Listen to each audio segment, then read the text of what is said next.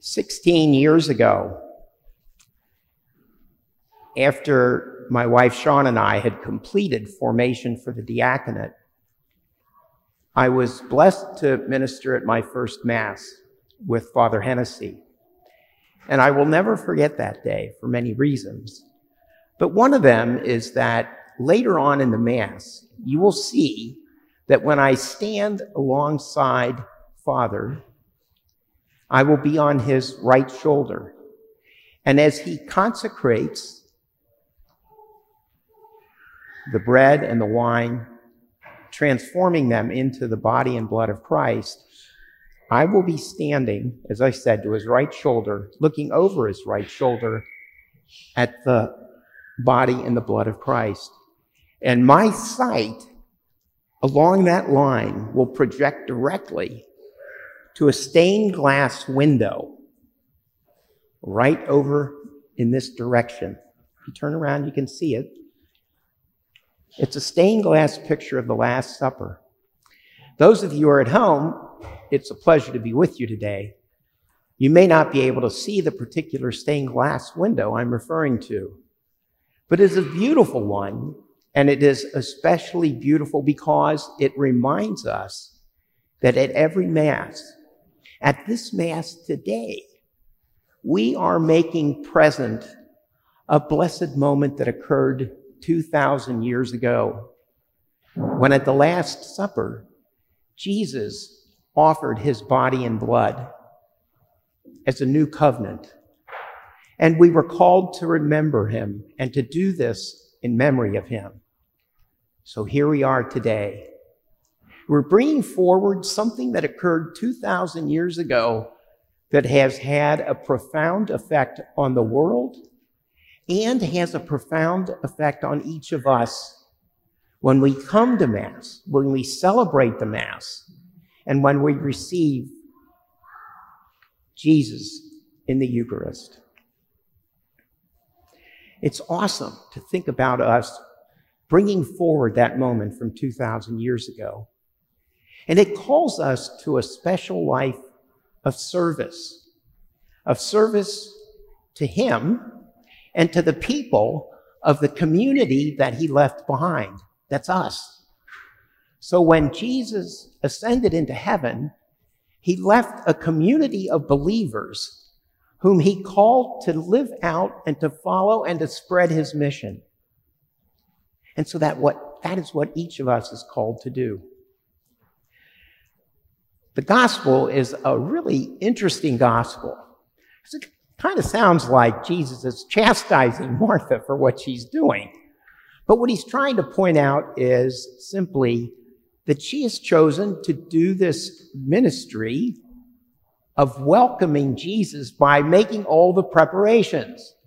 And in the midst of all that she has to do, she has so much in her mind, you know, I don't know, maybe she's cooking something in the in the kitchen and she's preparing stuff and cleaning. You, you know, we all entertain. We know what it's like when, you know, it's five minutes before everybody's supposed to arrive and we're looking around and say, oh my heavens, I forgot to do that.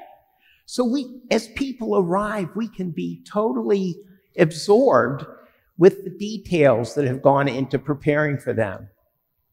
Is Jesus saying that's bad? No, no.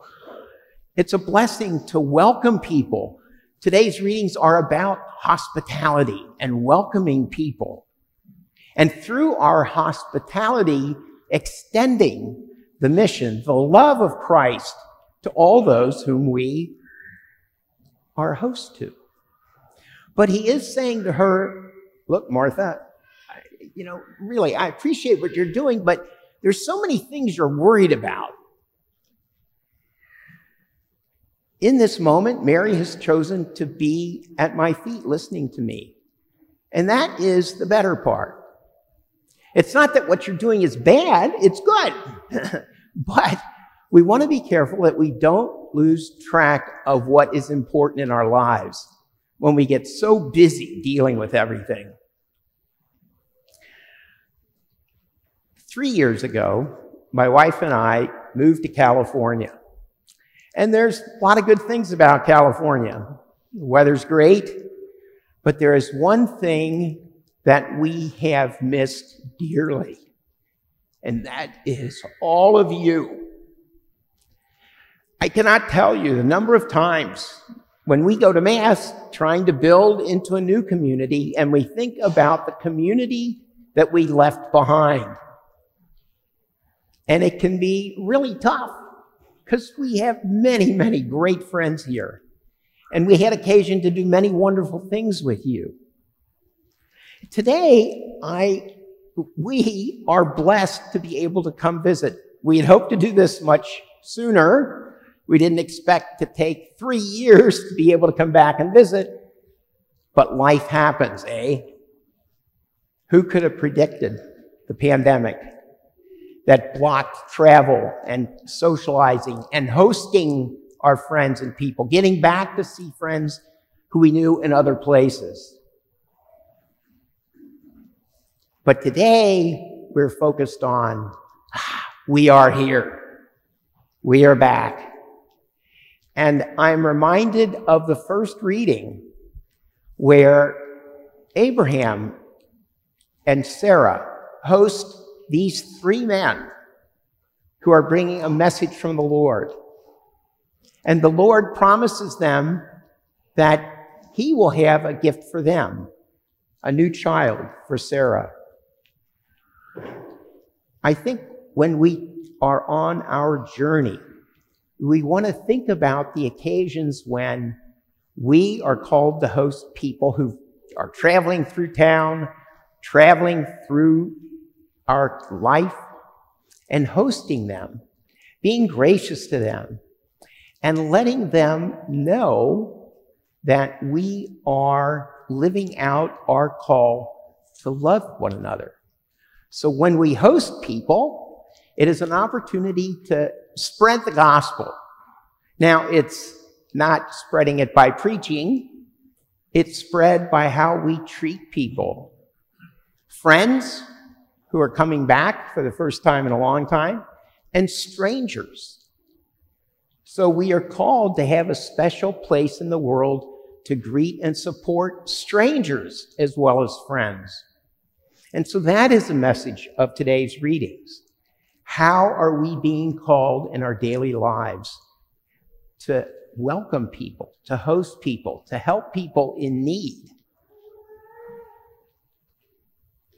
Those blessings to others lead to blessings for ourselves. There's the blessing in knowing that we are living out our love, the love that Christ left with us.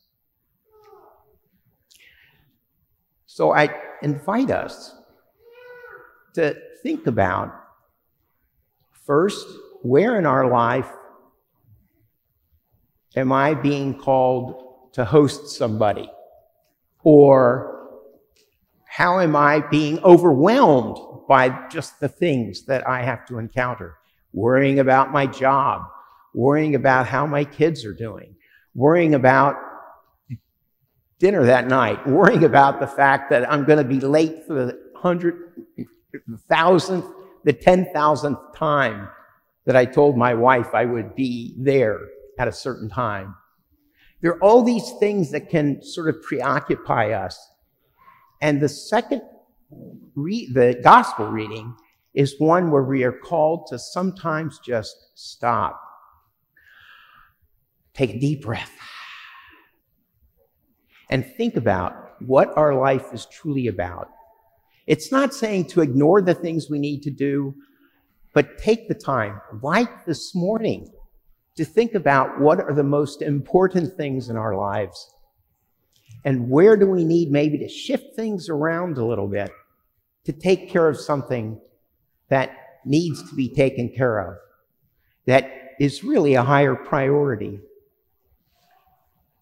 So, I will simply close by saying it is a huge blessing for us to be able to pass back through St. Joe's.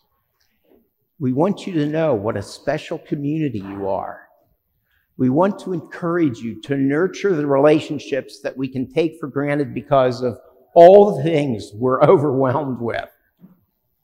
Take a minute to do something special for your spouse, for your children, for your neighbor, for the people who are across from you at Mass. And later in the Mass, when we offer each other the sign of peace, let's think about what that means. That we are looking to share the peace that Christ extended to us at the Last Supper with his body and blood, and to take in that divine life and freely share it with those around us.